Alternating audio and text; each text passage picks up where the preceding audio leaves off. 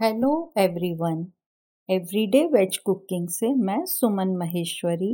आज आप सबसे गपशप करते हुए yummy and tasty cabbage and coconut stir fry मेरा मतलब है पत्ता गोभी और नारियल की सूखी सब्ज़ी की रेसिपी शेयर कर रही हूँ। पत्ता गोभी और नारियल की सूखी सब्ज़ी दक्षिण भारत का एक स्वादिष्ट व्यंजन है। आमतौर पर इसे सांभर चावल के साथ एज ए साइड डिश परोसा जाता है। यूँ तो इसे कभी भी बना सकते हैं, परंतु वहाँ पर इसे खास मौक़ों पर जैसे त्योहारों पर, शादियों में भी विशेष रूप से बनाया जाता है। इस स्वादिष्ट सब्ज़ी में मसाले नई के बराबर ही होते हैं। जी हाँ बहुत हल्के मसाले डाले जाते हैं। जैसे हल्दी और नमक। इसके अलावा खटास के लिए नींबू डालते हैं। पत्ता गोभी एक स्वास्थ्यवर्धक सब्ज़ी है। इसमें कैलोरी की मात्रा कम होती है और डाइटरी फाइबर अधिक मात्रा में होता है।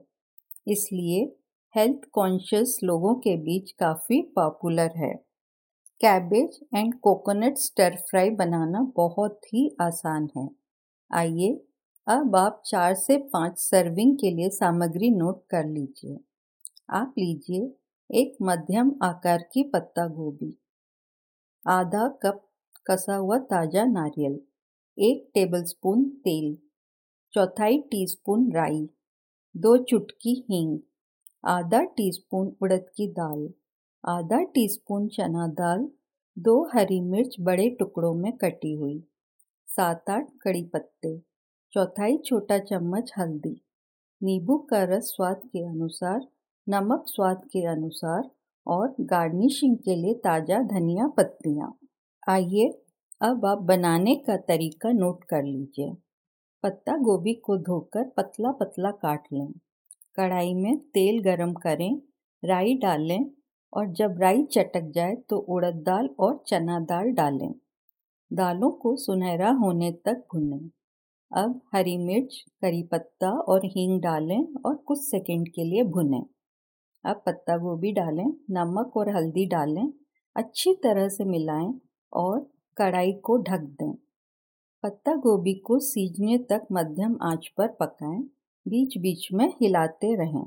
जब पत्ता गोभी पूरी तरह से पक जाए तो कद्दूकस किया हुआ ताज़ा नारियल डालें, मिलाएँ और एक मिनट तक पकने दें।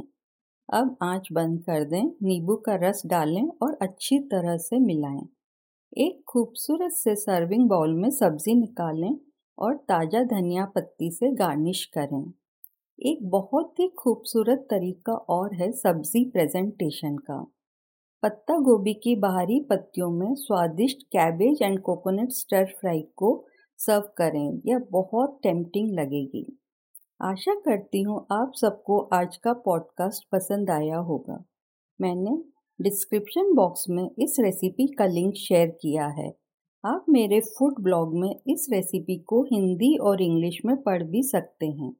अपन जल्दी ही फिर से मिलेंगे और यूँ ही गपशप करते हुए एक और नई रेसिपी बनाएँगे। Bye have a nice day